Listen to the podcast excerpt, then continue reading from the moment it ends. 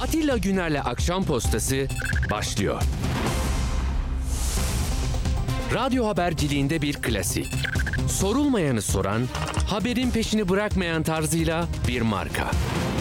Atilla Güner'le Akşam Postası, gündeme damga vuran konu ve konuklarla hafta içi her akşam 17'de Radyo Sputnik'te. Akşam postasından hepinize iyi akşamlar efendim. Hoş geldiniz. Bugün 4 Temmuz Salı ve CHP'yi konuşuyoruz. Eğer Millet İttifakı bu geride bıraktığımız seçimlerde milletvekilliğiyle hem de cumhurbaşkanlığıyla çok güçlü bir şekilde olsaydı şu sıralarda bürokraside askeri bürokraside, dış işlerinde, ekonomi bürokrasisinde neler değişiyor, Rütük'te neler oluyor, kim gidiyor, kim geliyor, o çeteleler tutulmuştu ya onu konuşuyorduk. Ama hani bazen böyle Fenerbahçe içinde söylenen bir şey var ya hani ne olacak bu Fener'in hali olur dönem dönem. Şimdi de döndük dolaştık ne olacak Cumhuriyet Halk Partisi'nin haline geldik. Şimdi bazıları bunlar rahatsız oluyor. İnsanları umutsuzluğa sevk etmeyin. Muhalefet önemlidir, bloktur, işte 25 milyon oy vardır. Yani en, en kolay şey muhalefeti eleştirmek. Hayır, bu konuda çok dikkatli bir dil tutturan insanlar olduğunu da fark ediyorsunuzdur. Yani seçim öncesi bu konularda konuşmayıp askıya alanlar şimdi de buna da mı seyirci kalsınlar ve artık e, yani bir, bir mesele çözümsüz bırakılsın ve nasıl olsa işte bir istikrar her neyse istikrarlı bir ülke değiliz ama yönetimde istikrar dediğiniz şey sandıktan çıkan her türlü enstrümanı kullanarak sandıktan çıkmayı, rıza üretmeyi beceren bir anlayışla bir yüzyıl daha gidelim diyorsanız mesele yok. Ama o hızlı değişimlerin olduğu, çok beğenilmeyen hatta milliyetçi cepheler denilen dönemde bile insanların nefes almasını sağlayacak pek çok siyaseten ortaya gelen plan vardı, proje vardı, laf vardı, heyecan vardı, coşku vardı. Yani e, demem o ki değişim sözcüğünü her kim ne sahikle kullanıyorsa kullansın da her samimi, dürüst, memleketinde ne istediğini bilen ve bu yönetim şu anda 21 yıldır ortada olan yönetim sisteminin özellikle son 5-10 yıl böyle görenler de var. Çok arzu edilen, insana huzur veren bir iklim yaratmadığını düşünenler için hakikaten e, sorgulama gerekiyor. Yoksa bir umutsuzluk ve bir yılgınlık hali çok daha beter olabilir. Bunu yazanlar, çizenler var. Yani e, bir yol ayrımına gidecekti CHP. Ben bunu söylediğimde birkaç dostum da çok abartıyorsun dedi ama sonuçta birden başka, birden fazla parti, bir başka sesler, inanılmaz. Şimdi siz Akşener masadan kalktı tekrar oturur diye bahise girer miydiniz o gün o sözlerden sonra? Siyaset bu. Şimdi Kemal Bey'in çevresinde, kıyısında, köşesinde onun bazıları da yazdı zaten. Barış arkadaş yazmış onu geçen gördüm. Ee, yani onun çok kıymet verdiği, bir yerlere getirdiği insanlar şu anda e, daha çok değişim diyor dedi. Kimi kastediyor bilmiyorum. Onun da yani yeniden seçilemediği için CHP Genel Merkezi ile ayrı bir sorunu var. Onu da parantez içinde bilmek lazım. Ama e, şöyle artık bence yarın İmamoğlu'nun o sitesi hani değişimle ilgili sitesi ortaya çıktığında ki İsmail yine yerinde duramayan adam olarak gitmiş onun fotoğrafını da çekmiş. Gördünüz mü onu sitede? Şey diyor yani laflara baktığınızda şunu görüyorsunuz. Ee, yani burası bir platform. Sanki hani yeni bir parti kurulacak da böyle hani Cem Boyner'in partisi vardı. Mustafa e, Sarıgül'de biraz öyle niyetleri vardı ya. Oturup şey yapıyordu. E, işte değişim hareketi falan diye. Hani şimdi hem partilisiniz hem partinin en büyük Avrupa'nın en büyük başkentlerin şey e, kentlerinden birinin belediye başkanısınız. Hem de bunu imal ediyorsunuz. Diyor ki muhalefette değişimin anahtarı Cumhuriyet Halk Partisi'dir. Zaten ilk cümleden şeyi korumuş tamam mı? Yani ben buradayım ve yıkıma gelmiyorum. CHP'de başlayacak kararlı bir değişim iradesi politik tutumları sorgulama, sorgulatacak parti içi demokrasiyi kurumsallaştırmayı başardığı ölçüde muhalefetin genelinde bir yenilenme ve muhalefet evrenini büyütme iradesi ortaya çıkaracaktır diyor. Değişime davet diyor tamam mı? Tamam muhalefetteki değişim ve dönüşüm süreci toplumun tüm kesimlerinin ortak geleceğine destek olacaktır. Nasıl bir Türkiye, nasıl bir siyaset, nasıl bir muhalefet sorularına yanıtlar aramak ve mümkün olan en yüksek sayıda vatandaşı değişim sürecine katılmaya ikna etmek üzere tasarlanmıştır. Görüyor musun? E bir parti böyle kurulur zaten. Şimdi laflar çıktı ya, ya olmazsa Kemal Bey gitmezse SHP'yi yeniden canlandırırız falan. Yani 94'e gideceğiz. Erdoğan 94 ruhu diyor. Zaten o, onun siyaseten bir pusu hali var. Ankara, İstanbul'u, Antalya'yı alacağım diyor. Bu, bu resim içinize yani sıkıntı verebilir bazı dinleyenlere. Bazılarını da yani yalnızca bir şeyin e, radyosu değilim ben radyo programcısı bir sürü kardeşimiz bizim Adalet ve Kalkınma Partisi'ne oy veren de dinliyor mutlaka. Yani şunu demeye getiriyorum. E, hani kategorik olarak iktidarın uygulamalarında hoşnut olmayanlar muhalefetin bu halinden de hoşnut değiller. Yani onlar için daha kötü bir şey tamam mı? Yani ne yapacağız da yapacağız derler. E, yani Kemal Bey geliyorum geliyorum dedi. E, gelemiyor şimdi de gitmiyorum gitmiyorum diyor. Ama gayipten sesler geliyor. Ben geliyorum, ben geliyorum. Kimsin, ne diyorsun, adın ne, sanın neden öte. Yani neyi anlatıyorsun bize? Bu İmamoğlu'nun e, yani kurmaylarının kaleme aldığı ve sanki yeni bir parti kurma sürecindeki gibi yani demokrasiyi geliştirmek, özgürlükleri korumak, refah arttırmak sadece siyasi partilerin değil diyor. Seçmenlerin de görevi. Gelin diyor. Yani Kemal Bey gitmiyorum diyor ya. Siz bana gelin. Hani CHP'li olun, olmayın. Böyle bir şey yürütelim bakalım bu nereye gidecek. Belki bu rüzgarla Kemal Bey de hani bir sürpriz yapar, mutfaktan bir görüntü çeker. Ben gidiyorum yani e, içim rahat 25 milyonu işte size emanet ediyorum. Kurultayda aday değilim derse ne olacak? Yani bir çenge oynayacak bir, bir bayram havası mı olacak? Bilmiyorum ki. Bilmiyorum ki. Yani şimdi Kemal Bey'in söyledikleri arasında hani şunu şuna ikna etmeye çalışıyor. Şunu şunu hafızalara yerleştirmek istiyor. Hani şerefli bir yenilgi bu. E tamam da yani, yani arada şakasını da yaparız Fenerbahçe şu bu. Yani olmuyor işte. Hani 2-1 yenildin kaybettin ama bir gol attım. Yani geçen sefer hiç atmamıştım. Şimdi bir gol daha attım. Ama işte maç bitiyor. Düdük çalıyor, bitiyor. Yani vara bile bakamıyorsun ki bak siyasette. Nasıl kaybettik? Pozisyonlar geri alalım. Hani Ümit Özdağ ne zaman geldi? Akşener ne zaman gitti? Bir yıllık masada ne konuşuldu? O 2500 maddeyi hani böyle akademisyenler şeyde mi, üniversitede mi yaptı? Halk neredeydi? Kahvedeki halka kim dokundu? İşçi neredeydi? Sınıfsal çözümlemeler yapıldı mı? Kim bunlar? Yani E5'in üst tarafında İstanbul'da denizi görememiş insanlar Adalet ve Kalkınma Partisi'ne neden oy veriyor? Benim tanık olduğum bir şey var. Beşiktaş'ın göbeğinde iş yerini iflas edip kaybeden birisi ısrarla görüşmemi sürdürüyorum. ısrarla yine Adalet ve Kalkınma Partisi'ne oy verdi. O hangi sahipli hareket ediyor? Hani bayrak, din nerede? İnanç nerede? Hani aile politikaları diyorlar. Aile destek politikası. Bak 3.3.7 milyon kişiye vermişler bu geçen seçimde. Diğer yardımlar ayrı ha bunlar. Hani bu ekonomik savrulma nedeniyle 3.7 milyon, 4 milyon de 35 milyar lira ödemiş Erdoğan. Yani bulduğu formülle. Herkese bir para gidiyor. Sonra işte Anadolu gemisi geliyor, onu geziyor o insanlar. Alıyor parti onları getiriyor. Bak diyor uçaklar da burada, İHA'lar burada.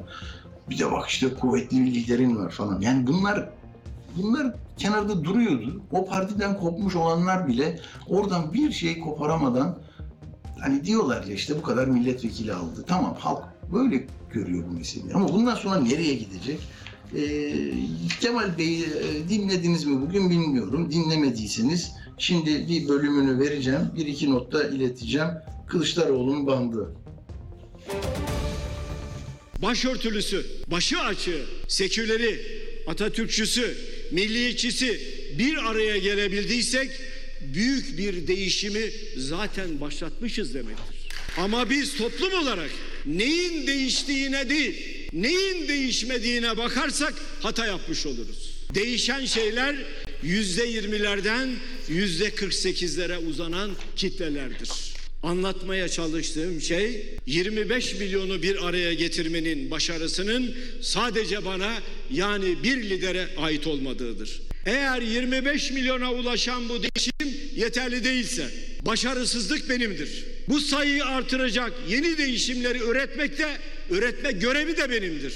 Bugünkü görevim 25 milyondan bir kişiyi bile feda etmeden ülkemin namuslu, vicdanlı, hakkın yanında olan kitlelerin sayısını artıracak süreci yönetmektir. Gelecekte bu partinin elbette başka liderleri de olacaktır. O zaman da bugün de ben aynı kalacağım. Bugün Cumhuriyet Halk Partisi lideri olmamım olmam ya da olmamam hiçbir şeyi değiştirmez. Çünkü biliyorum ki saray saltanatının karşısında halk olarak hep beraber durup mücadelemizi sürdüreceğiz.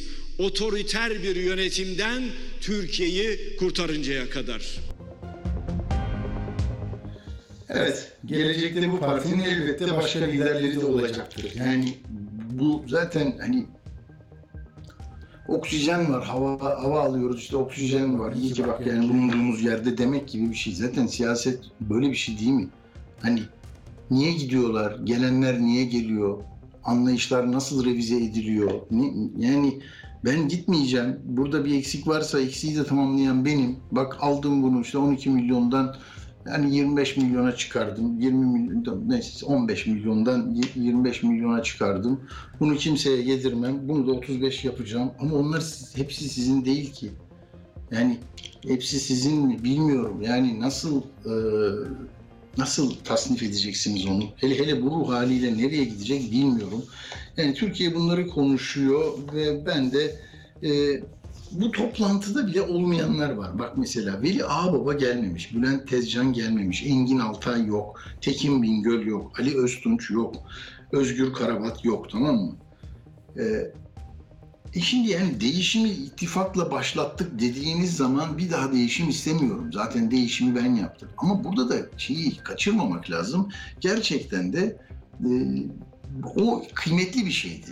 Yani çünkü birbirlerine selam vermeyen, başörtüsüne laf eden, ötekinin bilmem yaşam tarzına, şorduna laf eden, ne bileyim ben işte daha derin şeyler de var da süremizi uzatmayalım. Ee, çünkü canlı bağlantı için e, ilk önce Ali Haydar Bey'e gideceğiz. Evet daha var vaktimiz. Peki daha öne de alabiliriz Ali Haydar Bey'i. Ee, ama yok bantlarımız var. Dur tamam aynı yerde kalsın arkadaşlar. Şunu demeye çalışıyorum. Ee, peki yani tamam iyiydi de çalışmadı.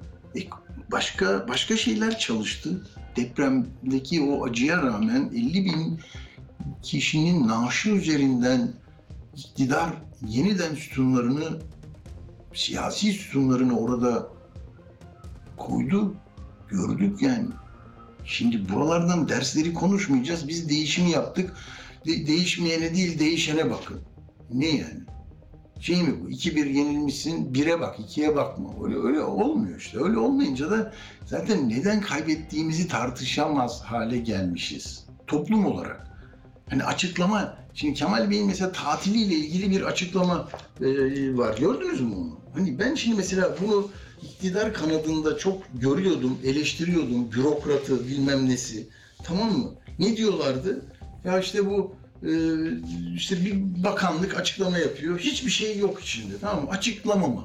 Al şimdi mesela Sabah gazetesinde bunu yaptılar. Belek'te geçirdi bayramını. Orada bir villada kaldı. 316 bin lira TL diye. Tamam mı? Peki. Ya şöyle bir yalanlama olabilir mi? Sayın Genel Başkanımızın yoğun seçim çalışmaları sonrası kıymetli eşi, kızları, gelini, oğlu, damadı, torunları ile gerçekleştirdiği 5 günlük Kurban Bayramı tatiliyle ilgili yapılan haberlerdeki ifadeler gerçeği yansıtmamaktadır. Yani bir sosyal demokrat bunu yapmaz ya. Yani bak etro gömlekle bir gün ilk genel başkan olduğunda böyle elini kaldırdığında etro göründüğünde birileri demiştik ya halk e, işte Halk Partisi'ne geldi ama gömleği neyse marka da söyledik de işte kaliteli ve pahalı bir yabancı marka ya. Önce yok mok dediler. E sonra faturayı gördük ya. Bir milletvekili gitmiş ona işte çok ünlü bir hazır giyim markasından bilmem ne gömleği, bilmem ne ayakkabısı, bilmem ne takım elbisesi almıştı. Gördük ama ısrar ettik. O zaman kimse şey demiyordu yani Kemal Bey'e karşı olduğu için değil. Meraktan buldular. E şimdi burada da yani gidilen yer şudur, tatil budur, fiyatı budur, vermiştir, hediyedir ne bileyim ben. Yani bundan tatmin olmayınca şimdi başka şeylerden de tatmin olamıyorsunuz o zaman. Yani değil mi? Hani seçim Hani seçimi kazanmış olsanız bile bunu anlatacaktınız. Kaybettiğinizde de bu yalansa yalanın ne olduğunu da söylemeniz gerekir. Böyle bir şey hastalığım var benim. Hani gazetecilikte bir haberi yaptığında açıklama yapan insan habire hakim olacak ve haberi hakikaten dövecek yani. E şimdi burada 316 bin diyor, resmini koymuş ve bunun istihbaratı vardır, alıyordur. Adam devleti yönetiyor, polisidir, içerideki özel güvenliğinden de biliyordur. Yani oradan da birileri dedi ki bunu bir CHP'li belediye ödüyordur falan. Ya bilmem bu kadar iyi. Yani müşteri olursunuz ama açıklamayı yaparken karşı tarafı da böyle hakikaten amma yalan habermiş dedirtmediğinizde olmuyor işte. Burada da ya çok iyi sonuçmuş bu deme imkanı yok. Bu sonuç olmadı yani. Olmayınca da herkes bir şey arıyor. Bak şimdi yani şimdi seversiniz, sevmezsiniz. Tanju Özcan hani almış yürüyor. Ya adalet yürüyüşü oldu bu ülkede 6 yıl önce. Değil mi? Kartal'a kadar geldiler Enis Berber olduğu için. Çok kıymetli bir şeydi o da. Kitaplar oldu ve Kemal Kılıçdaroğlu profili, o yürüyüş hattı, güzergahı üzerinde yeniden inşa edildi sanki. Cumhurbaşkanlığı adaylığına giden yoldu o. Şimdi de diyor ki almış böyle değişim diyor. Bir 150 kişi var yanında. Yani sığınmacılar ve göçmenlerle ilgili söylediği sert sözler var. Ee, Onun üzerine e, inşa ediyor o da geleceği ya da siyasetin yörüngesini oraya oturtmuş. Neyse Tanju Özcan bakın ne diyor ya neyi değiştireceğini söylüyor. Onu yeniden fark ettiğimde küçük bir ses aldırdım. Bak ne diyor hem CHP örgütlerine diyor hem Atatürkçülere diyor. Bakın niçin yürüdüğünü Tanju Özcan'ın bir görür müsünüz? Bu yürüyüş hakkı yenen örgüt emekçileri için olacak. Bu yürüyüş başarısız olduğu halde senin koltuğundan kalkmayı reddeden Kemal Kılıçdaroğlu'nu oradan indirmek için yapılacak. Bu yürüyüşü partiyi tekrar Atatürkçü çizgiye oturtmak için gerçekleştiriyorum. Yani Atatürkçü çizgiye oturtma hamlesi nasıl olacak? Hani halkın böyle yüreğine su serpmek için işte yabancı buradaysa suyunu keserim, fiyatını beş kat arttırırım, nikahını kıymam, yok böyle yaparım falan. E bunlar kazanıyor. Hani şimdi bu satıyor gibi böyle bir şeyler içinde ben siyasetin bu dar ve hakikaten çıkmaz sokakta böyle gürültülü patırtılı teneke çok yukarıdan bak bir tenekeyi merdivenden bırakın nasıl gürültü çıkartır. Hani boş tenekenin çıkaracağı gürültüden ziyade başka bir şeye bakmamız lazım. Gö- Gözümüzü oraya odaklamamız lazım.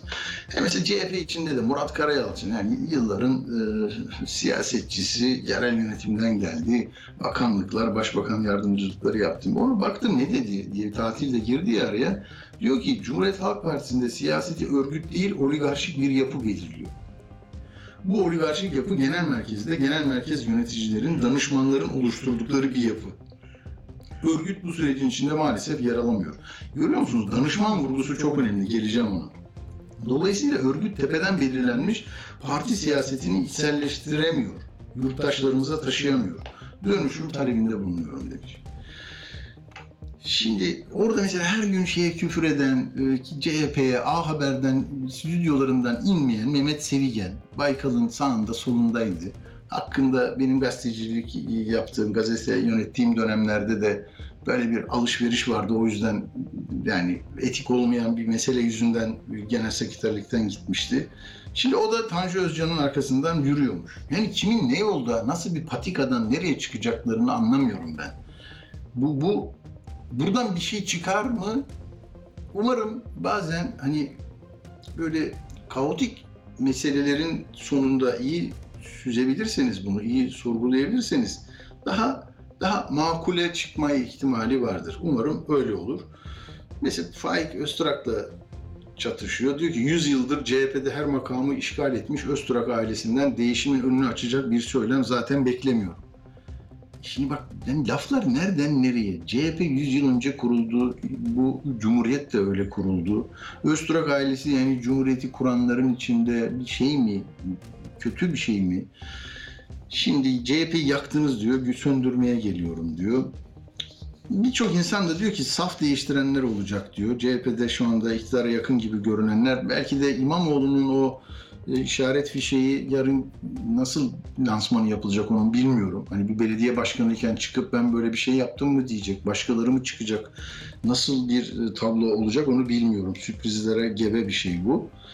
Ama e, 100 yıl mesela bana bir şey hatırlatıyor. Bu 100 yıl hani Türkiye Cumhuriyeti'nin 100 yılını hissettirmeden 101. yıla geçebilirsiniz. Ben böyle hissediyorum. Yani 100. yılı Cumhuriyetçilerin usulüne uygun gönülden, candan, coşkuyla, heyecanla ve o kazanımların iyi ki bugüne taşındığını düşünerek kutlama imkanı olmayacak herhalde. Yani bir iki çatapat matapat olacak da zihnen yani ideolojik olarak oradan uzak bir şey olacak. Neden dedim bunu? Hem zaten 100. yılla ilgili hala bir kurul, konsey, bir şey yok, bir yarışma, bir şey ben duymuyorum. Kaldı şurada işte Ekim 29'u. Ama Erdoğan'a bakarsanız Türkiye 100 yılı ne zaman başlayacakmış biliyor musunuz? 31 Mart 2014'teki seçim de suhuletle atlatılırsa o zaman Türkiye 100 yılına dolu ne koşar adım girmiş olacağız diyor. Yani bu 100. yılın Türkiye 100 yılı laflarının e, sadece seçimi kazanmada kullanılan bir bir ses, bir boşluğu dolduran beyaz bir kağıda yazılmış harflerden oluşan bir şey gibi e, anlamamız gerekecek. Böyle yani burada var konuşmasında gördüm. E, onu da e, söyleyeyim. iki dakikada bağlantı yapacağız çünkü arkadaşlarım arayabilirler. İlginç geldi bana. Erdoğan da dün kabineden sonra bunu söylemişti. E, her şekilde yani 100. yıl bak diyor ki seçim gündeminin iş dünyamızın tüm kesimlerini yorduğunu biliyoruz. Ama 28 Mayıs gecesi itibariyle en zor dönemi geride bıraktığımıza da inanıyoruz. 31 Mart 2024 mahalli idareler seçimlerini de suhuletle atlattıktan sonra Türkiye 100 yılı menzilini artık koşar adımlarla gideceğiz. Peki. Ama dediğim gibi 3.7 milyon kişiye, 4 milyon kişiye de 35 milyarı bu senede vereceğiz diyor. Yani seçim var, insanlar yoksullaştı, e, Türk lirasının değeri çok düşüyor. Bir Antalya'da eğlence ortamında Türk lirası gibi bir ülkenin milli parasını yakıp eğlenenlerin videosunu canınız acıyarak herhalde izliyorsunuzdur. E, bu haldeyiz. Ee, bakalım yani İmamoğlu yarın e, ne açıklayacak? Ha bir atama var onu da söyleyeyim konumuza bağlanmak üzere ben hazırım. Peki. Gürsel Erol'un mesela mesajı ilginç geldi bana. Elazığ'da yani onca yıl sonra e, önce Tunceli milletvekiliydi. Elazığ'a kaydırıldı komşu e, il. Oradan seçildi. Bu dönem yine seçildi. Diyor ki üzülerek söylüyorum ki partide değişen tek şey isimler. Eskilerin dediği gibi her şey eski tas, eski hamam. E şimdi bunu niye e, söyletmiş oluyor parti? Yani bu kadar kıymetli bir evladı, kendisi de Tunceli e, kökenli Kemal Bey gibi. Yani bu şimdi samimiyetle söylenmiş bir şeyse buradan kimin payına ne düşüyor? Yani tartışma biraz böyle e, derinlemesine ve e, kısmen yani bir siyasetin kuralları içinde e, yapılırsa kıymetli. Yoksa hani tamam ben bilmiyorum kişisel bir şey bunu da eleştirebilirsiniz. Yani Tanju Özcan'ın tutum ve davranışlarıyla yani iki pankartı alıp yürümesi tamam hakkıdır yapar ama partiyi yeniden güçlü ve bütün toplum kesimlerini seferber eden toplumsal gücü e, siyaset minderine e, ikmal edecek bir şey gibi gelmiyor bana. Şahsi bir şey. Beni atarsan ben de yürüyorum. Sen zaten 100 yıldır CHP'nin içindesin. Faik Öztürk bilmem ne. Böyle yani ona buna laf değil. Şimdi evet böyle bir yazı o zaman burada keselim. Ee, Ali Haydar Fırat kendisi e, politik yolda e, hem yöneticilik yapıyor. E, görüşlerini de biliyorsunuz. Televizyonlarda da çıkıyor. Çok e, yani anlaşılır. Amacı, hedefi, kapsamı belli e, bir yazısı var. Mesela ben son zamanlarda bunu kıymetli bulduğumu söyleyebilirim. Evet, şimdi de Ali Haydar Bey hattımızda. Merhaba, hoş geldiniz. Çok teşekkür ederim Atilla Bey. İyi yayınlar diliyorum. Bütün dinleyenlere selam saygılar. Sağ olun, sağ olun. Siz tabii şimdi değişimin zorunluluğu diyorsunuz ve e, hani son lafınızı ilk söyler e, söyleyeyim derler ya öyle yapmışsınız Evet. galiba yazıda da değil mi? Ben izin verin onu ben okuyayım ondan sonra sorularla yürüyelim. Toplumsal muhalefete öncülük edemeyen siyasal bir muhalefetin geleceği yoktur. Gelinen noktada ya CHP değişimi tarihi bir sorumluluk olarak önüne koyar ya da halk kendisine yeni bir örgütlenme mecrası bulur. Ne demek Ali Haydar Bey? Ee, şunu anlatmaya çalışıyorum aslında yani e, uzun bir süredir Türkiye'de e, toplumsal muhalefet yani sendikaların işte kadınların işte gençlerin öğrenci hareketlerinin olmadığını görüyoruz. Ee, daha doğrusu bunu engelleyen bir iktidar var. Ee, bu e, iktidarın engellemelerine de e, öyle de böyle ses çıkarmayan aman sokağa çıkmayan diyen bir Cumhuriyet Halk Partisi var. Ee, ve Sayın m, Kemal Kılıçdaroğlu var. Ee, bunun e, yani bu toplumsal muhalefeti engelleyici bir tavır olarak görüyorum ama e, asıl mesele tabii şu buna öncülük edecek, bunu besleyecek bir siyasal muhalefete ihtiyaç var. Yani e, güçlü bir toplum hani o Darın Acemoğlu'nun dar koridorunda yazdığı devletin de aynı zamanda eşdeğer bir biçimde toplumla güçlü olması gerektiği diye ancak yeni bir gerçekten yaşanabilir bir düzene imkan sağlar. E, Türkiye'de şu anda böyle bir meselemiz var. Yani güçlü bir devlet yapılanması var ama bunun karşısında güç daha doğrusu güçlü bir iktidar yapılanması var. E, her yere nüfuz etmiş ama buna karşı ciddi bir muhalefet sorunu ve daha doğrusu iktidarı hedefleyen da iktidarı e, ele aldığında bir muhalefet meselesi var. Ee, en temelde tabii ki bir seçim yaşandı. Bu seçimle ilişkin olarak da e, toplumun geniş kesimlerinin beklendiği bir e, çıkarım, bir öz eleştiri ya da bir açıklama yapılmadı. E, bunun Değil mi? neticesinde- Yap orası önemli. Mesela hani yapılan da iki, iki grup toplantısı oldu galiba. Kemal Bey'in hani bu söylediğinden e, yani değişenleri değil de değişmeyenlere bakıyorsunuz. Neyin değişmediğine bakarsak hata yapmış oluruz. E, ben buraya getirdim e, ama bunu 25'e 35'te yaparım. Değişimi o zaman başlattık e, derken ikna edici oluyor mu? Hani bütün seçmen nezdinde toplumsal kesimlerde sizce alıcısı var mı? İkna oluyor mu? Şimdi asıl mesele o. Ee, artık Cumhuriyet Halk Partisi'nin herhangi bir sözcüsünün ve Sayın Kılıçdaroğlu'nun söylediği herhangi bir sözün toplumda bir karşılık bulmadığını görüyoruz. Yani Hmm. bakın çok ilginç bir şey söyleyeyim size. Ee, Cumhuriyet Halk Partisi tarihinde nadir rastlanan bir şey oluyor. Son bir iki grup toplantısında. Grup toplantısına insanlar gitmiyorlar ve danışmanları Evet. e, çağırıyorlar. Grup toplantısı salonu doldurulması için. Şimdi bu bu bir fecaittir. Yani bunu Hmm. bunu görmek lazım. Bunu bunu bu, bu- yani bu bunun bu açıklaması şu dem. Bunun açıklaması net bir biçimde bir tablo var. İnsanlar sizin artık bırakmanızı istiyorlar. Şimdi bir seçim yaşandı. Tamam Kemal Bey evet gerçekten bir mücadele verdi kendince ama bir noktaya getirdi. Fakat o nokta e, stabil bir nokta. Yani seçmen artıyor. Ondan sonra ciddi bir biçimde bir değişim talebi var ama siz hala bütün ittifak silsilesine rağmen %24'lerde %25'lerde kalıyorsunuz. Yani %48 üzerinden 25 milyon oy üzerinden bir değerlendirme doğru bir değerlendirme değildir. Niye doğru bir değerlendirme değildir? Çünkü muazzam bir biçimde bir Erdoğan karşıtlığı var Türkiye'de. Yani Evet, e, şimdi evet, üç evet. aday yani Ekmelettin İhsanoğlu, Muharrem İnce ve Kemal Bey. Üçü de aşağı yukarı aynı oyu almışlar.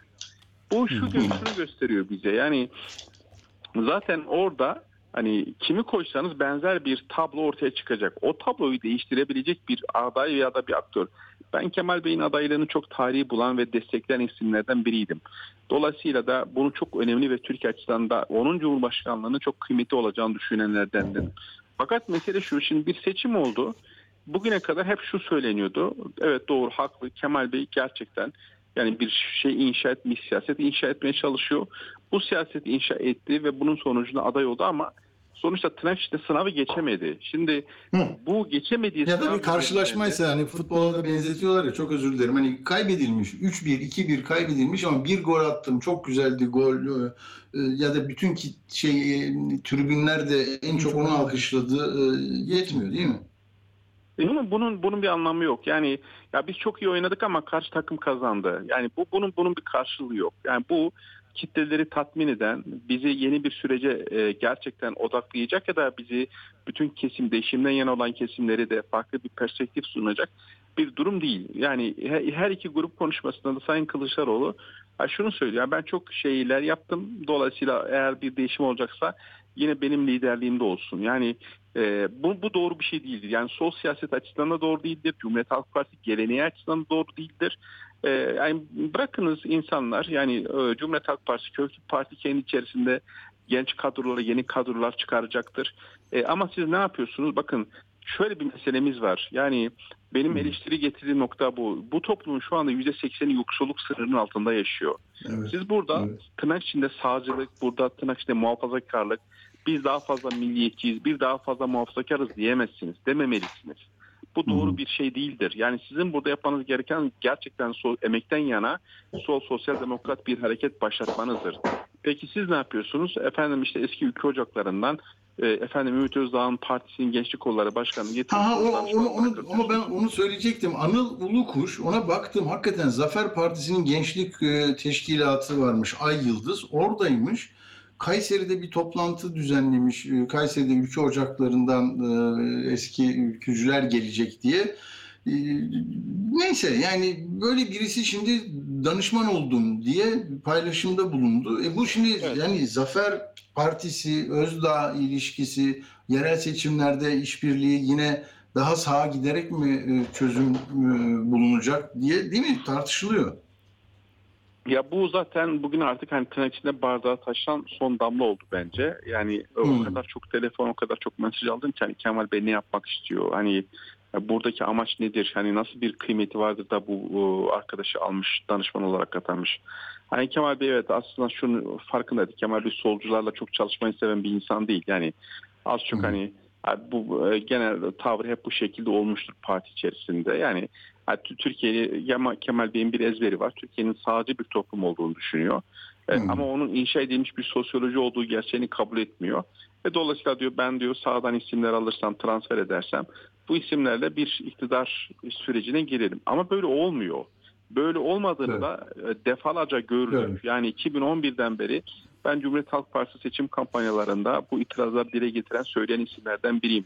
Yani bizim Hı. sola Türkiye'de sosyal demokrat kesimleri açılmamız lazım. Yeni sosyoloji bir inşa, inşa etmemiz lazım. Var olan ezberler üzerinden ya da var olan sosyolojik durum üzerinden yapılacak herhangi bir belirlenim ya da hareket tarzı bir sonuç üretmiyor. Şimdi bunu 10 seçimdir, 12 seçimdir gördük. Hala aynı ısrarla yani bugün şunu söyledi Kemal bir grup toplantısında. Ya değişim olacaksa ben ne olacak kardeşim? Yani benim Evet, dışında ben evet. kimsenin yani ben, ben bu Eksik, konuyu eksik, bırakmayacağım. eksik varsa ben tamamlarım diyor onu da. Öyle tabii. Eşin bu kadar eleştiri almış. Bakın Cumhuriyet Halk Partisi tarihinde şöyle bir şey yoktur. Yani M parti meclisinde, MYK'sında olmayan bir ismi getirip grup danış şey örgütten sorumlu olarak atayamazsınız. Bu parti tüzüğüne aykırıdır. Yani Tunca Özkan mesela seçilemedi. Yani parti meclisine giremedi. Çünkü Cumhuriyet Evet. Halk Partililer Tunca Özkan'ı sevmiyor ve benimsemiyor. Hem siz bunu milletvekili listesine koyuyorsunuz, öncesinde de alıyorsunuz bunu danışman baş danışman olarak atıyorsunuz. Onun yayın organlarına parti para aktarıyor. Ya bu kabul edilebilir bir şey değil. Yani sizin iktidar niye eleştiriyorsunuz? Hani bir yandaşlık Hı. şeyi var değil mi? Kavramı var. Niye eleştiriyorsunuz bu insanlar? Diyorsunuz ki kardeşim bu doğru bir şey değil. E peki doğru değilse siz ne yap aynısını yapıyorsunuz? Yani pratikte farklılaşmadığınız bir siyasal harekete eleştiri getirmeniz doğru mudur? Liyakat Hı. diyorsunuz. E, bakın çevrenizdeki kadrolara, yaptığınız milletvekilleri, atadığınız kişilere bakın.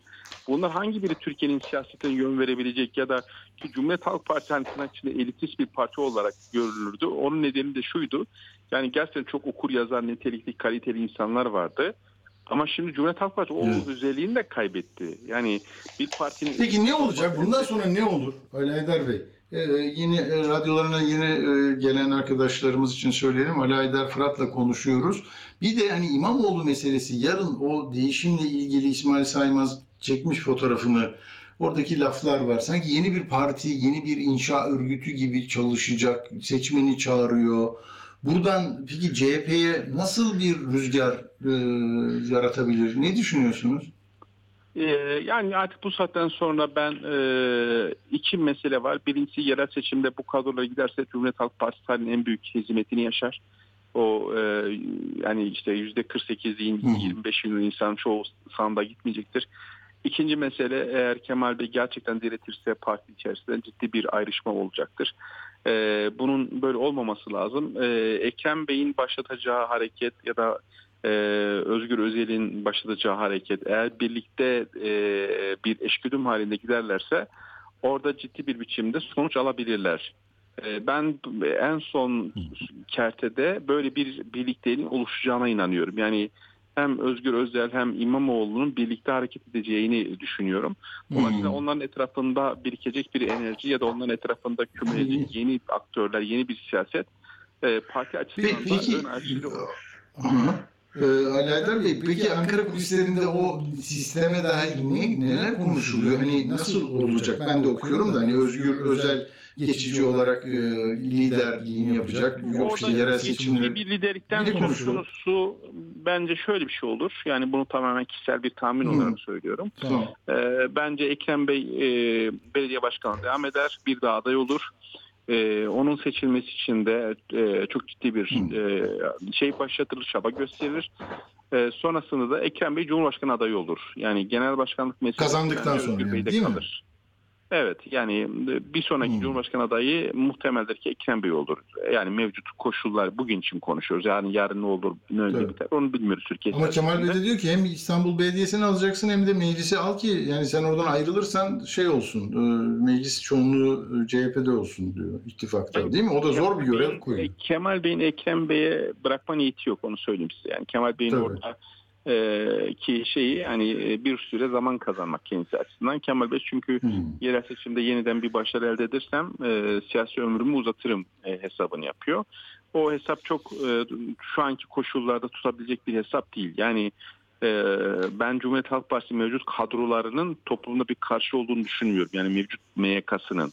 Yani bu parti Türkiye'yi tanıyan, Türkiye'de siyaset üretebilecek mevcut duruma önderlik edebilecek kalitede, nitelikte insanlar değiller. Bunu haksızlık etmek için söylemiyorum. Hmm. Sadece Hmm. benim benim bilmediğim bir Cumhuriyet Halk Partisi olarak tanımadığım insanlar geniş toplum kesimlerinin tanıması çok yani mümkün değil.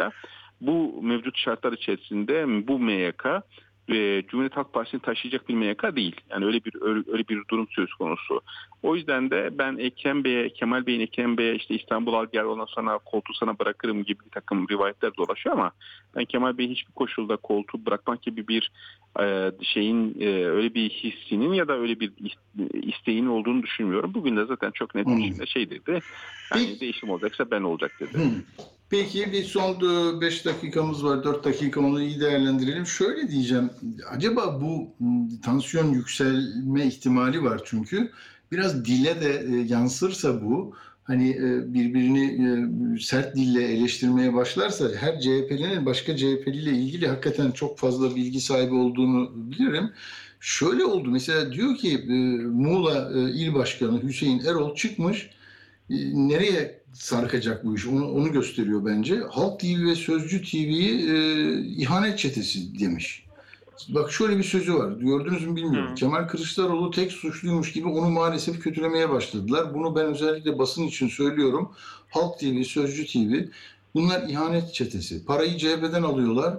CHP Genel Başkanı'nı, milletvekillerini, başkanları kışkırtarak parti içinde sorgulama yaratmaya çalışıyorlar. Yani sorgulanacak bir şey yok ortada. Bunlar çıkarıyorlar. Gördünüz mü? Medya yani bizim Gördüm, gördüm. gazetecilik Yani- faaliyetine geliyor. Bu hoş değil. Yani Bir de hani değil, kontrol değil. şey. Yani bu Cumhuriyet Halk. Partisi tarihinde olan bir şey de değil. Cumhuriyet Halk Partisi'nin genel başkanları hep eleştirilmiştir.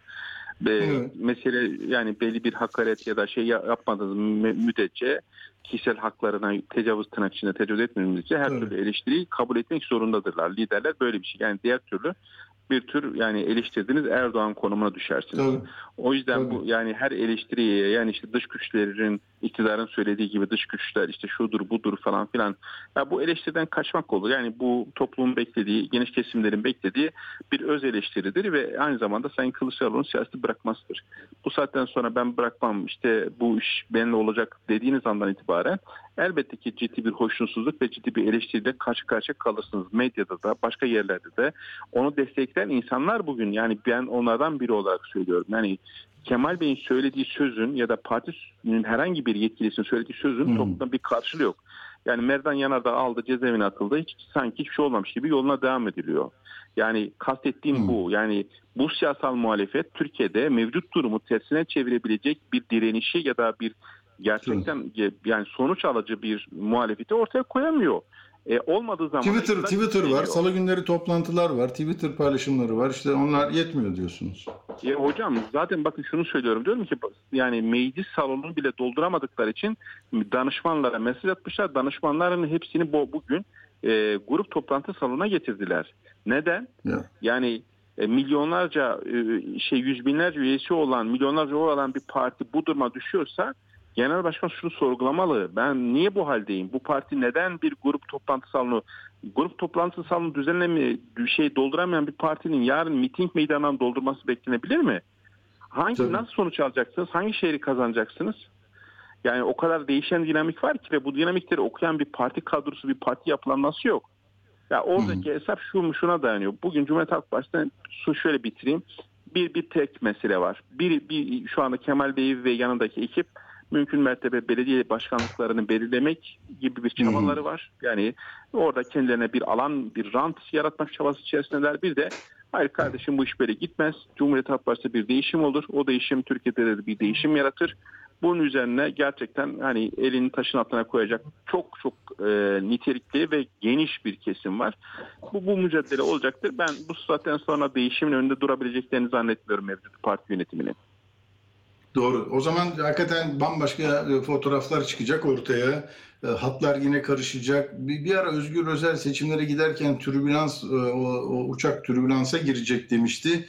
O iktidara yakın olduklarını kastederek yani Evet. iktidar çevrelerinin bunu yaratacağını söylüyordu ama döndü dolaştı uçak işte CHP Genel Merkezi'nin üzerinde büyük bir türbülans var. Umarız yine burada umudu diri tutmak adına herkes onu söylüyor zaten. Yani burada mesele gazeteci zaten anlamaya çalışıyor. Siz Evet. düşünüyorsunuz, sorguluyorsunuz. Gönlünüz çünkü iktidarın uygulamalarıyla örtüşmüyor. Başka bir şey istiyorsunuz. Onu ben getiririm diyenlerin halini de böyle yorumluyorsunuz. Ben böyle bakıyorum meseleye. Umarız bu e, dünyanın bütün insanlık tarihinde olduğu gibi bir şekilde evrilip yeniden e, yani o, o vücut bulacaktır ve e, yine umutlar yeşerecektir diyorum. Size de çok teşekkür ediyorum e, Ben çok Ali teşekkür Bey. ederim. İyi yayınlar, saygılar. Sağ olun, sağ olun, sağ olun. Evet, e, Doktor Ali Aydar Fırat'la konuştuk politik yoldan. Şimdi arkadaşlar, e, durum bu.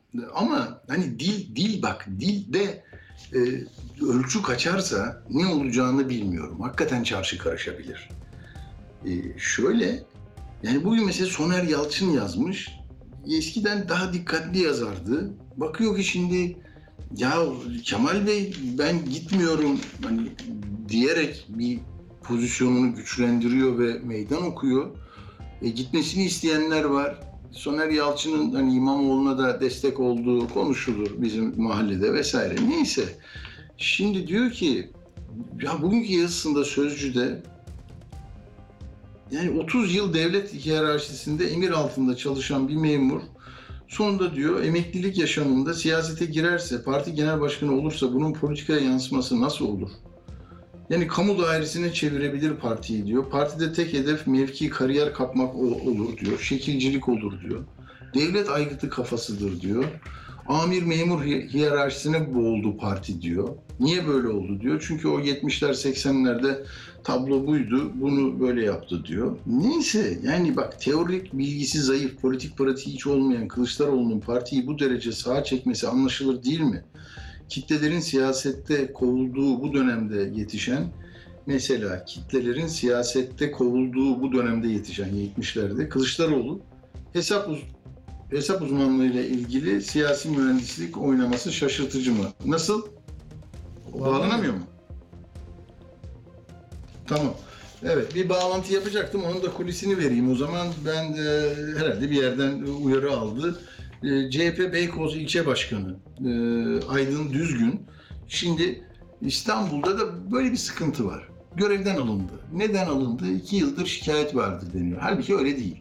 Yani Canan Kaftancıoğlu İstanbul İl Başkanı olarak bu 39 ilçe başkanını çağırıp genel merkezin tutumunu anlatıyor ve Kemal Bey'in e, yerinde kalmasını isteyen mesajlar veriyor. Sonra bunlar haber vermeden İmamoğlu onların içinden bir bölümünü başka yerde ağırlıyor. O da diyor ki değişim yapacağız. Kemal Bey'i üzmeyeceğiz. Bunu böyle yapacağız. Dolayısıyla zaten iki buçuk yıldır Canan Hanım'la Kemal Bey konuşmuyor. Yan yana geldiklerinde yüz hatlarında e, bu ayrışmayı, bu farklılığı hissettirmemek için olan üstü bir çaba harcıyorlar. Orada da bir tiyatral bir şey var tamam mı? Ee, yani şu anda Kılıçdaroğlu ile konuşacağı için genel merkezde olduğu için randevu almış. Bunları anlatmaya gitmiş oraya galiba ya da çağrıldı. Onun için e, şunu diyordum. Mesajlar böldü beni kusura bakmayın. Yani CHP gibi muazzam bir şey e, partinin muazzam bir başarısı var. İstanbul'u kazanmış, 25 yıl sonra almış. 94'te kaybedilen bir e, şey bu, belediye başkanlığı. Neyse, şimdi orada bir belediye başkanı var, bir il başkanı var. Bu başarının iki ayağı birbirleriyle görüşmüyorlar. Hatta Necati Özkan hani kitap yazdı da o ona laf etti, o ona bir şey söyledi, başarıyı kim yaptı, onlar da küs. E şey bir profil lafı var, Murat Ongun gitti işte profil bu dedi İmamoğlu'nun o coşkuyla karşılandığı anları koyuyor falan. Yani böyle vuruşlar hani topa gelişine vurma değil önceden planlanmış böyle banttan vuruşlar bilardoda olduğu gibi.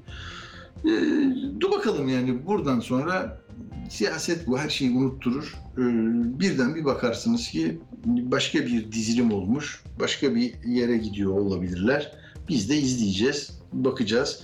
Ama hani e, iş biraz e, ne derler e, kontrol dışı yerlere gidebilir. Öngörülmeyen yerlere kadar gidebilir. Halkın da beklentisi nedir? Ne ister? Muradı nedir? Bu sıkıntıları, yaşadığı sıkıntıyı nasıl gidereceksiniz? Gelecek kaygısı, yurt dışında olmak isteyenlerin sayısı her gün artıyor. Bakın doktorların şeyi geldi o hekimlerin göç meselesi. 2023'ün ilk 6 ayında 1361 doktor demiş ki ben yurt dışına gideceğim bana iyi hal belgesi var. Geçen yılın tamamında 1200 kişiydi. Yani bu yetiştirdiğimiz uzman hekimler gidiyor. 2012'ye göre 40 katından fazla gitmek isteyen doktor varmış. Yani buna devletin kaynaklarıyla muazzam bir e, bütçe ayırıyoruz, eğitimini sağlıyoruz. Sonra araştırma hastanelerinde oluyorlar. Hepsi canla başla çalışıyor ama sonra bakıyorlar.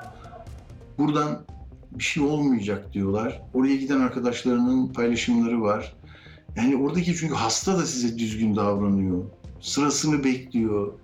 Sizi döverek meşruiyetini yani ben ha, eskiden elittiniz, seçkindiniz, bana bakmazdınız. Bakın biz bir geldik, işte şimdi bize bakacaksınız der gibi böyle tekme tokat giriyorlar. Onları şey zannediyorlar, hani eski Türkiye'nin sahipleri zannediyorlar bu hekimleri.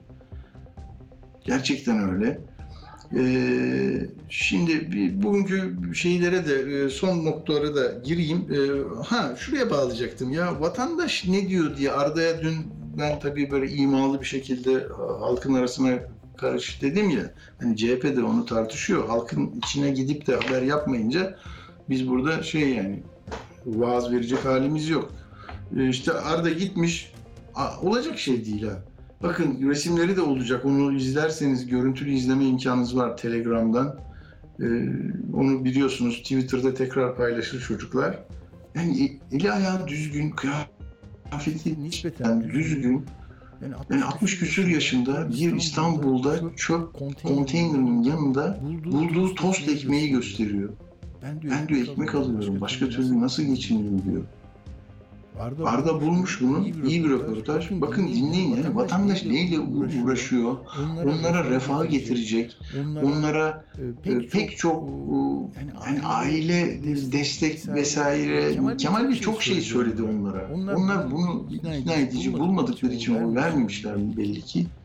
Bakın bu, bu insanların meselelerini çözmek için siyaset yapılıyor. Siyaset illerin, şehirlerin, mezheplerin, aidiyetlerin, kimliklerin, bilmem nelerin böyle tutup bırakmak istemediği karargahlardan ibaret olamaz.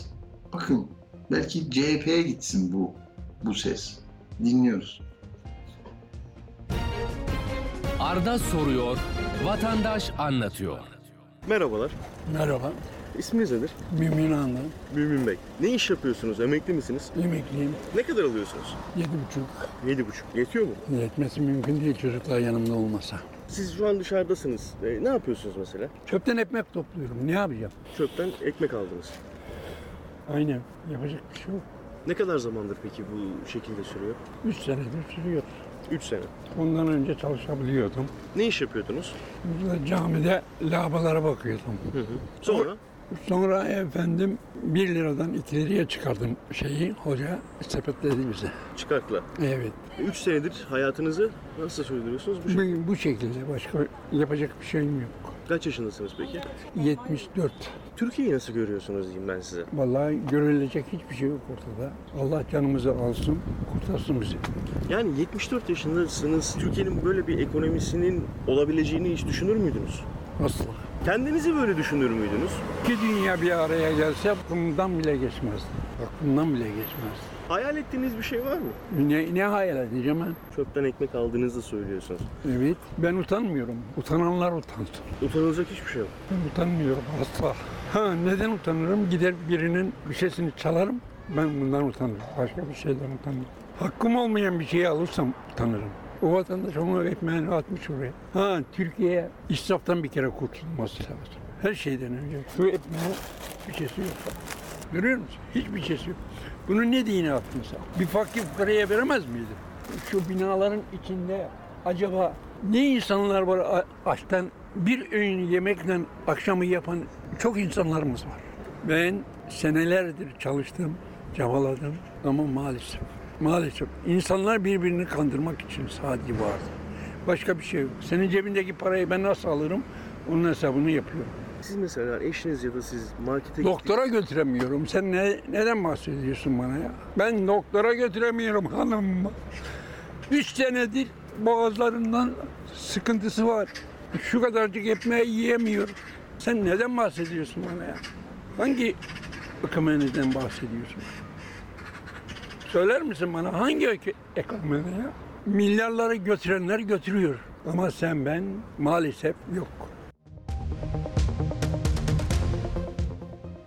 Ya bu çok çok etkileyici bir röportajdı. Hakikaten e, Arda çok e, önemli bir e, söyleşi yapmış. Görüyorsunuz yani o tost ekmeğinizi attığınız için fazla geldiği için bulunduğu semt nedir bilmiyorum ama yani israf da var diyor. Onun da farkına varmış. Ama 3 yıldır böyle diyor. Yani bir çantası var. Gördüğüm böyle şey de almış. Krakerler var, cipsler var. Böyle hani bırakıyorsunuz ya çocuklarınıza alabilme imkanınız var. Orada kalıyor e, dibinde. Onları almış. Hastaneye ço- eşini götüremiyor. Evet bir tarafta bu var. Bir tarafta da işte ben geliyorum, ben gidiyorum, ben yürüyorum, ben alacağım. Bunlar ne olacak? Yani peki bu insanlar ne yapsın ya? Evet, onlar için de çözüm aranıyor tabii. Bakın mesela e, Recep Tayyip Erdoğan Cumhurbaşkanı seçimlerden bir kez daha galibiyetle çıkan siyaset, seçim kazanma mimarı ne yapmış? Ay sonunda Birleşik Arap Emirlikleri, Suudi Arabistan ve Katar'a gidiyor. Bunu kendisi için yapmıyor, sizin için yapıyor. Bak Mısır'a büyükelçi atadı 10 yıl sonra değil mi? Mursi falan gitti yani onun helvası yendi. 10 yılda neler kaybettik bilmiyoruz ama döviz yani para almak için gidiliyor bu seyahatlere. 28 Şubat'ın şeyi dediler, planlayıcısı dediler Bayi'ye. Değil mi Birleşik Arap Emirlikleri'nde? Suudiler boykotlar uyguluyorlardı, mahvediyorlardı Türkiye'yi. Evet şimdi oradan para gelince rahatlayacak. Bu beyefendiye de inşallah gider bir parçası.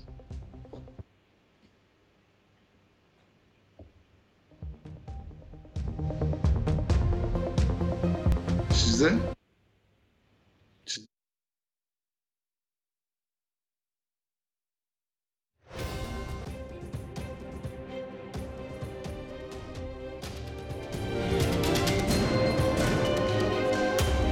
Radyo Sputnik. Anlatılmayanları anlatıyoruz. Radyo haberciliğinde bir klasik. Sorulmayanı soran, haberin peşini bırakmayan tarzıyla bir marka. Atilla Güner'le Akşam Postası, gündeme damga vuran konu ve konuklarla hafta içi her akşam 17'de Radyo Sputnik'te. Atilla Güner'le Akşam Postası devam ediyor. Yolcuya bağlanacağız. Bağlanmadan önce hızlıca bir şeyler söyleyeceğim. Çünkü hani bu ekonomik mesele Türkiye'nin uluslararası arenada ne olduğuna dair bazı araştırmalara değer veriyoruz. Eğitimde OECD'de mesela tamam mı? OECD'nin 38 üyesi var. 7 de üye olmayı bekleyen var. 45. Bunların durumlarına bakmışlar. Yargıda, sağlıkta, e, eğitimde ya memnuniyet ne? Vatandaşa sormuşlar. Bak OECD, OECD ortalaması eğitim konusundaki memnuniyet. Her şey çok iyi. Ortalaması yüzde 68 tamam mı? Türkiye'de yüzde 21'e düşüyor. Eğitim bitmiş. Sağlık. OECD ortalaması 68. Burada hadi nispeten demek ki vatandaş e, sağlıktaki o değişimi, dönüşümü en azından şehir hastanelerinin dışında bırakın e, tatmin olmuş. Bizde 58, 10 puan geride. Yargı OECD'de %56 memnuniyet e, oranı, Türkiye'de %33. Durumumuz bu. Tamam mı? İşte buradan e, Birleşik Arap Emirlikleri, Mısır, tekrar Akdeniz'de gemiler, e, kavgalar, gürültüler oluyordu. Yok işte e, ekonomik münhasır alanlar, anlaşmalar Libya ile yapılıyordu. Mısır gitti, Kıbrıs ve Yunanistan. Şimdi onlar nasıl toparlanacak bilmiyorum. Yani şahsi bir şey mi? O bu, bu, bu devletler arası ilişkide sen nasıl onu aldın, nasıl bunu yaptın diye 10 yılı heba edilir mi bir ülkenin bilmiyorum. Belki de bugün döviz re- rezervlerimizin bu kadar eksilmesinde her birinin ayrı ayrı etkisi vardır diye geçirdim. Peki e, bir Mehmet Metiner'in Kürtçe dil eğitimini devlet versin lafını bir kenara yazın.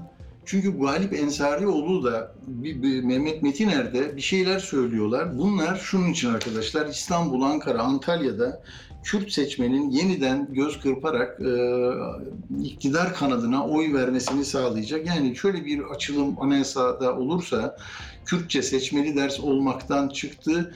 İsteyen zorunlu e, Kürtler, e, Kürt bölgelerinde kendini Kürt olarak tarif edenler zorunlu e, Türkçe gibi zorunlu Türk eğitim görecekler. Yani dilini öğrensinler diye. Böyle bir öneride bulundular. Bunların hepsinin bir e, seçim hikayesi olduğunu, TCG Anadolu gemisinin nasıl savunmayla çok yakın ilişkisi yoktu. Seçimlere bilmem kaç gün kala bitti. O işte, muharip uçaklar şunlar bunlar. Yani görsel efekti sağlayıp sonra o dublaj videolar vesaire. Bak onu eski bir AK Partili milletvekili yapmış diye Ali Mahir'in Başarır televizyonda açıkladı. Dün ismini vermedi ama. Önce Erdoğan'a demiş ki Fahrettin e, Bey, e, iletişim başkanı hayır olmaz efendim bu montaj. Ben seçime giriyorum, kullanacağım bunu demiş. İddia o. Bilmiyorum. Bakın böyle böyle işleri soğukkanlı arkasından, kenarından, köşesinden, öbür taraftan da bakarak anlamaya çalışalım. Evet sevgili yolcumuz geldi. Merhaba yolcu, hoş geldin. Atilla merhaba. Ne, ne var ne yok? Nasılsın? Duygularını paylaşabilir misin bizimle? Ee, yani e, seçim sonrasında pek fazla politik yorum yapmak Hmm. yerine dünyada olup biteni daha çok, Çok güzel. izlemeyi tercih ediyorum açıkçası. Dolayısıyla biraz önceki o çöpten ekmek toplamak zorunda kalan Ya. insan psikolojisini anlamaya çalışıyorum. O kadar emek, onca yıllık gayretten sonra bir ülkenin emekli statüsüne sahip olup ama emekli olup hala emekleyen insanları öbür tarafta siyasetin artık oy almak için her türlü kendi görüşü ne olursa olsun o görüşlerin hepsini bir kenara atıp sonuçta kazanmak için ne gerekiyorsa yapalım kardeşim. Her türlü Evet. propaganda aletini kullanalım tercihini de açıkçası şaşkınlıkla izliyorum. Ama Hı hı. e, o demokrasi dediğimiz kıymetini bilmeyip sanki yukarıdan gelmiş biz istediğimiz gibi kullanırız meselesi var. O demokrasinin nasıl bir nimet olduğunu eh, kaybettikçe anlayacak bir toplum düzeyine erişmeden Türkiye'nin ilerleyeceği yerler, alanlar çok sıkıntılı. Buyurun. Dün üret aşağıladığın, hakaret ettiğin insanların gidersin peşine bize beş para ver, bize üç para ver diye. Ondan sonra da bağımsız Türkiye, milli yerli türküleri söylersin. E bunlar e, günümüzde yaşadığımız konular. Hı Öbür hı. taraftan benim odağım daha ağırlıklı bu teknolojiyi anlamak üzerine geçiyor. Atilla e, evvelden biliyorsun gazeteler, televizyonlar bir takım konularda e, köşeler açardı. İşte spor sayfası, Evet. e, efendim, siyaset sayfası, üçüncü sayfada cinayet haberleri. Şimdi dünyada bütün ciddiye alınacak gazeteler e, dijital sayfalarında sürekli olarak bu teknoloji üzerinde özellikle de AI dediğimiz başka bir deyişle yapay hı. zeka konusunda gerçekten sürekli köşeler hazırlıyorlar. Çok şaşırtıcı bilgiler var. Bazıları çok sevindirici, insanlığın ileriye gitmesine çok hizmet edecek bilgiler var. Bazıları çok ürkütü- ürkütücü. Çünkü kaybedilecek e, meseleler var. Tarihten sevdiğim bir laftır. Türklerin en büyük korkusu büyük insan olma korkusudur. Çünkü hayalleri çok küçük, günlük dertleri çok büyüktür diye bir cümle vardı. Hı. Ee, buna baktığım zaman da ne yalan söyleyeyim bir taraftan da için için ya dünyadaki bu teknolojik gelişimlerle e, eğer aramızdaki mesafe daha da açılırsa e, çok yoğun bir işsizliği aynı zamanda niteliksiz insanların e, eğitimsiz insanların ihtiyacı olan bir e, ekonomik düzende paylaşım çatışmalarını e, çok uzak görmüyorum. Hı. Bunlar tabii hayatımızı çok etkileyecek konular olarak karşımıza çıkıyor. Yapay zeka ne yapacak? Yavaş yavaş buna bakabiliriz. Yapay zekaya baktığımız zaman e, şuradan belki ya kardeşim bu söylediklerinin etkisini nereden bilelim yorumunu yapanlara söyleyebiliriz. Sosyal medya e, yapay zekanın ilk uygulamalarıydı. Ve sosyal medyaya baktığımız zaman sosyal medya insanlar için bizi ileriye götüren, daha derin düşünmemizi sağlayan, iyi bir paylaşım üreten bir şey miydi? Yoksa sosyal medya sayesinde insanlık ciddi şekilde sorunlar mı yaşıyor meselesi var. Bunu böyle görmek gerekiyor. Bu gözle görünce şu ortaya çıkıyor ki işte bu Facebook'lar, Instagram gibi e, şeyler bizden hiçbir para istemiyor. Abonelik Tabii. ücreti istemiyor. E niye istemiyor? E çünkü Atilla daha önce de konuştuk bunu hatırlayacaksın. E, müşteri değil, ürün sensin. Senden bir para almıyor, seni satıyor. Senin davranışlarını, senin tercihlerini satıyor. Böylelikle bu algoritmalar sayesinde büyük paralar, çok büyük paralar kazanıyor. Ortada ürettiği nedir diye baktığın zaman bilgi dışında bir şey üretmiyor ve Atilla Güner'e hangi ayakkabı satılır? Atilla Güner mikrofon kullanıyor. Ona kaliteli mikrofonu hangi tarihte söyleyelim? Ne sıklıkla bu bilgiyi verelim de Atilla Güner bunu alsın diye.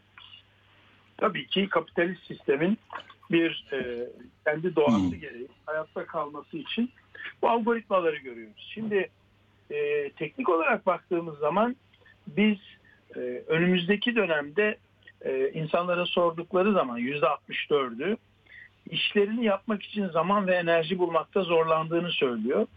O yüzden de bu inovasyon ve stratejik düşünme konusunda 3,5 daha kat fazla. Çünkü işler çok yoğun, çok kompleks. Yani karmaşıklık düzeyi çok fazla. O yüzden insanların bu AI denen veya yapay zeka denen e, yazılımları, buna uygun donanımları kullanarak bir verimlilik peşinde olduğunu görüyoruz. Atilla, Hmm.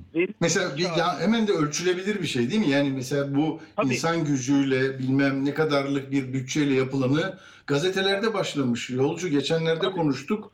Değil mi? Yani gazeteciyi çıkardı adam. Diyor ki bunların yaptığını o yapıyor diyor artık diyor. Çıkardım diyor. Çok doğru söylüyorsun. Öyle veriler var ki bu verileri okuduğun zaman gerçekten şaşırıyorsun. Ben seninle bir tanesini paylaşayım. Sen şimdi bunca Hı. sene işte habercilikle uğraşıyorsun. Habercilik bir haber ajansı veya bir televizyon kanalının haber bölümünü düşünüyorsun. Diyorsun ki ya bir bölümde şu kadar insan çalışmalı.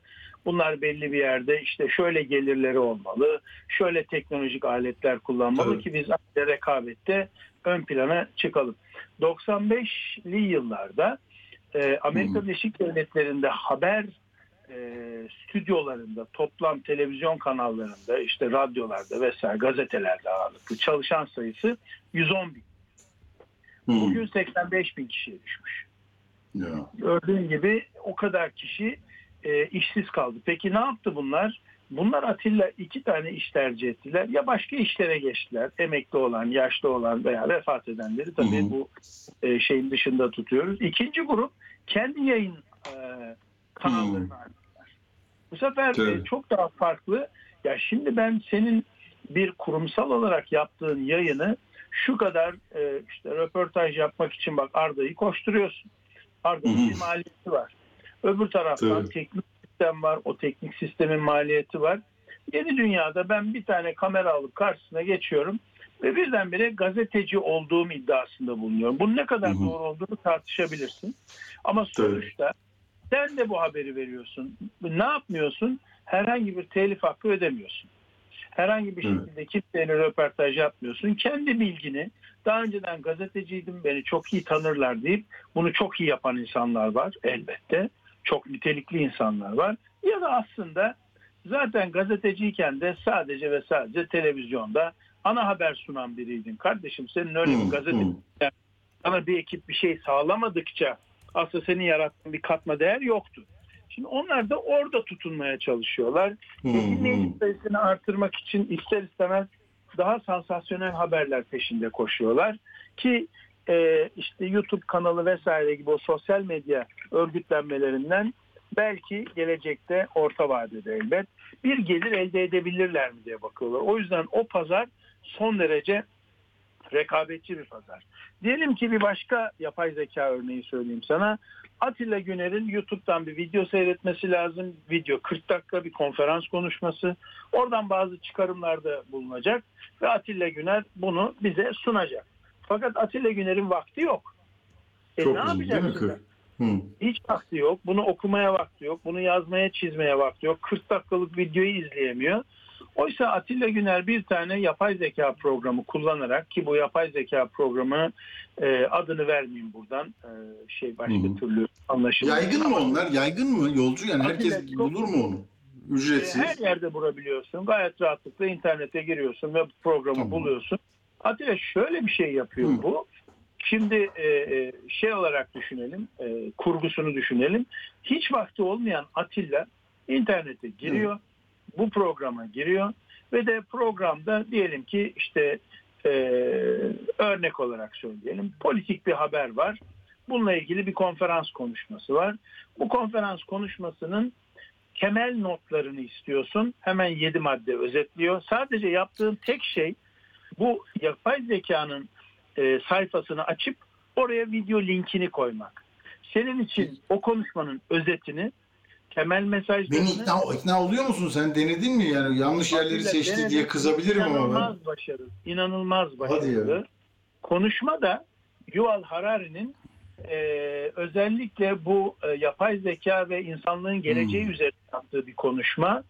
Ee, burada key takeaways denir İngilizce malum. Yani buradaki özel notlar. Hani bu işin özeti nedir? Aklında ne kaldı? Söyle bakayım.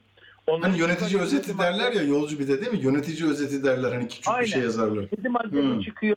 Özetini istiyorsun. Hemen özetini diyor ki potansiyeli budur. Oh. Yapay zeka uzmanlığı budur. Bunun tehdit tarafı budur. Artı Atilla konuşma esnasında bir programın konuşma esnasında biz konuşurken virgül, nokta, tırnak filan kullanmadan konuşuruz. Yapay zeka bir de bunun transkriptini çıkarıyor. Konuşmayı yazıya Hmm. döküyor ve senin için diyor ki birinci birer dakikalık şeyler halinde bunu cümlelere döndürüyor. Virgülleri noktalara koyuyor. İstersen onu anında başka bir dile çeviriyor. İstersen de o videonun altına altyazı olarak ekliyor. Şimdi Allah. Atilla bu 3-4 kişi yapıyordu. Bunu basit bir program. O programı giriyorsun. Girer girmez e, o programın bir tuşuna basıp linki koyduğun anda o izleyeceğin videonun sana anında bunları döküyor. Şimdi bu demektir ki ya bu programı kullanan insan sayısında bir artış yapman lazım ama bir haber merkezinde çalışan insan diyecek ki Atilla Güner belki yarın arkadaşlar şu 5 tane video ile ilgili ben şeyleri istiyorum özetleri. Tak tak tak önüne birkaç Ya. saniye gelecek. Bunun sana yarattığı avantaj çok büyük. Yapay Muazzam. zeka bu taraflarda üretmiş olduğu verimlilik çok yüksek. Peki Atilla bunun tercümesini yapan, transkriptini, konuşmanın metnini yazan, özetleyen arkadaşlar ne yapacak? Onlar işsiz kalacak Atilla. Ya. Tercümanlar işsiz kalacak. Ben 6 aydır kullandığım bir tercüme programı var. Yani diyelim ki işte New York Times'da bir makale var. Bu makaleyi okumak istiyorum. Bunu kullandığın tarayıcı işte biliyorsun. Safari'ler, işte Google bilmem neler şunlar bunlar. Bu tarayıcıyı bir tane aplikasyon olarak ekliyorsun. Küçücük bir şey.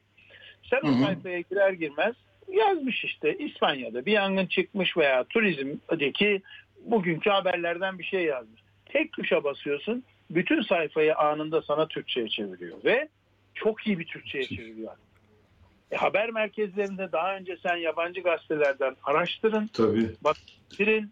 Ben oradan özete bakayım. Çünkü sana getirilen özeti sen aynı metni okuduğunda diyorsun ki ya arkadaş genç muhabir arkadaşımız özet diye getirdiği şeye bak. Şu üç şeyi atlamış. Oysa bu atlamıyor Atilla. Tam senin istediğin gibi artı şunu diyebiliyorsun sisteme. Ya bana gazeteci özeti yap. Bana üst düzey yönetici özeti yap. Bana romancı özeti yap.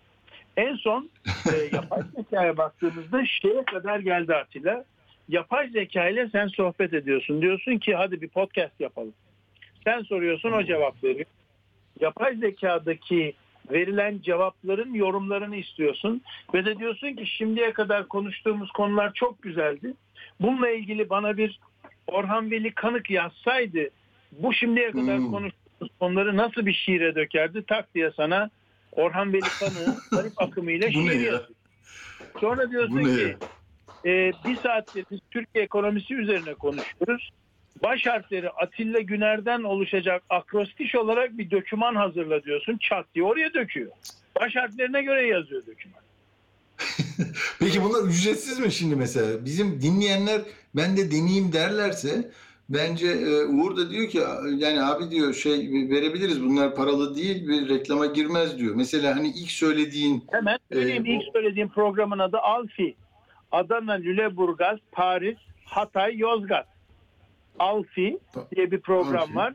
O programa girdiğin anda linki yüklersen sana key takeaways, özetleri, e, konunun özetini ve transkriptini yani Evet. konuşmanın e, YouTube'daki yazısı yani inanılır gibi değil ve bunu birkaç Peki para para ödemiyorum. Para ödemiyorum. Doğru mu? Atilla bu bedavalısı.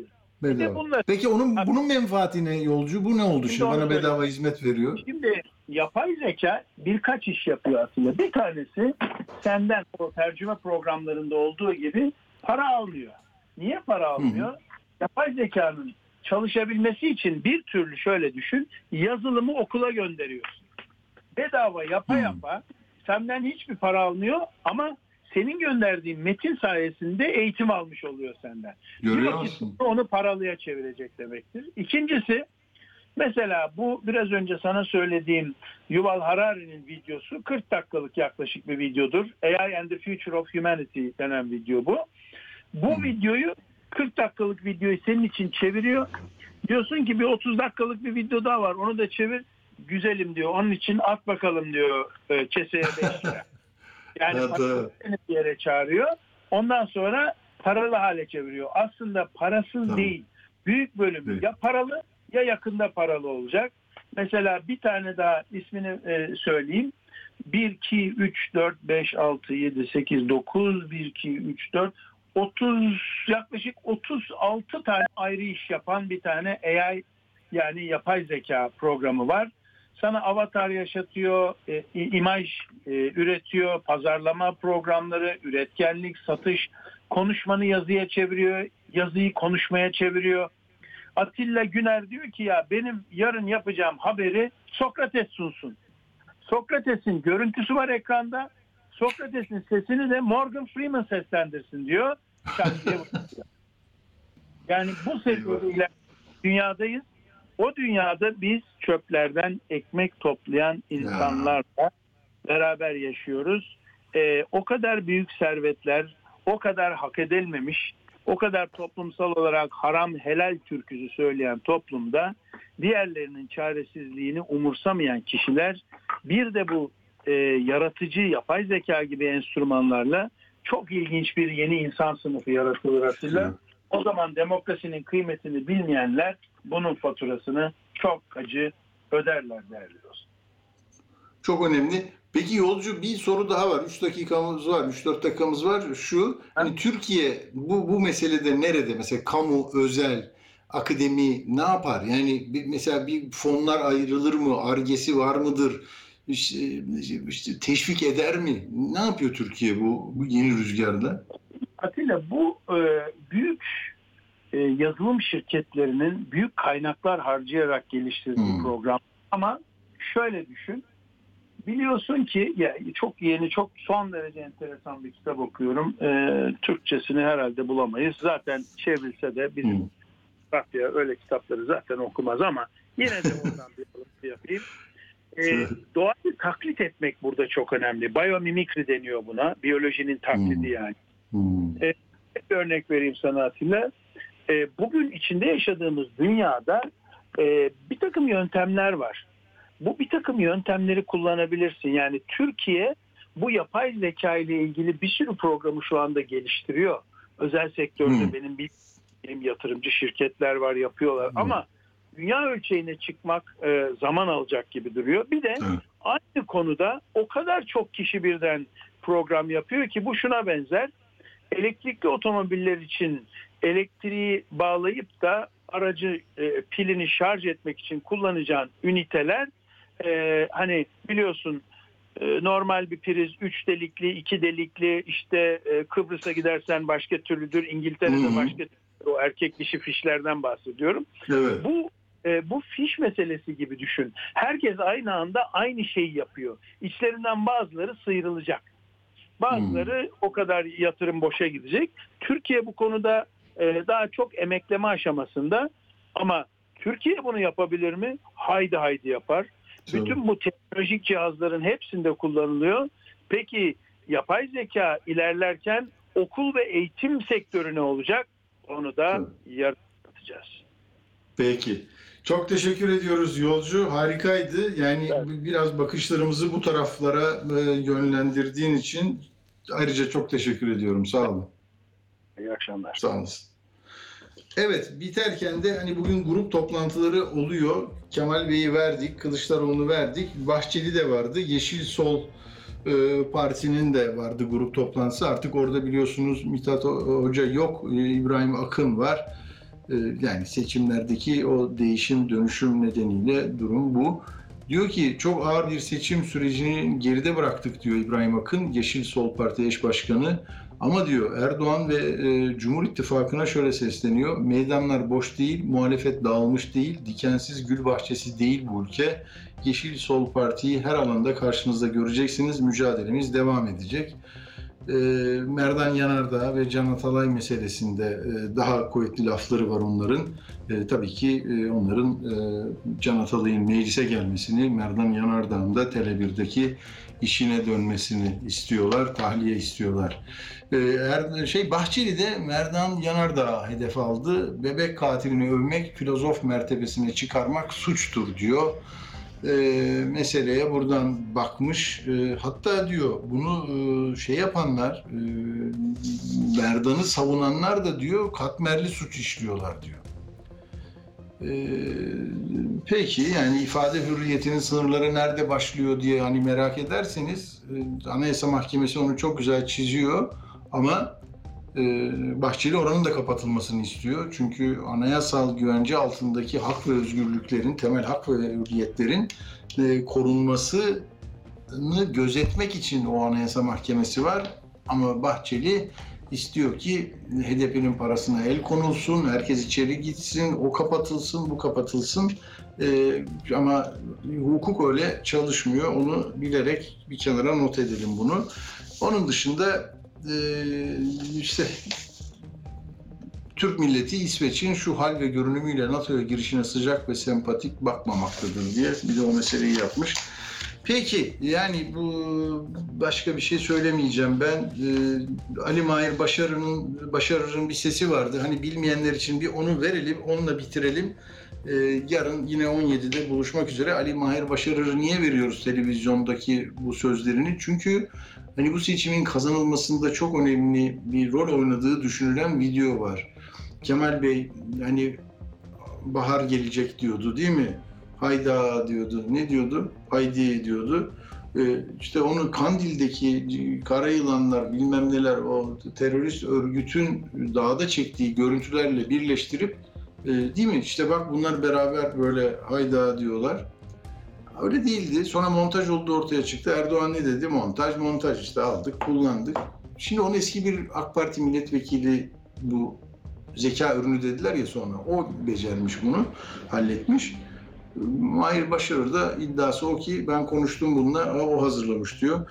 Ben size iyi akşamlar diliyorum. Bu televizyonda küçük bir bölümü de size dinleteyim. E, çünkü çok önem vermiştik ona. E, hepinize iyi bir akşam diliyorum. Hoşça kalın, sevgiler. Bay bay. İsim vermiyorum çünkü söz verdim. Dedi ki ya dedi ben bu kara yılan videosunu yaptım montaj olarak paylaştım çok tuttu dedi.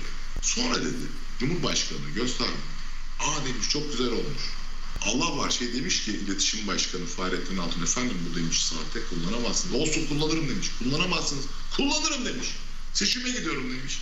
Ve bu montaj videoyla o videonun bir farkı yok biliyor musunuz? Mehmet Ali Çelebi'nin. Ve Türkiye'de algı böyle.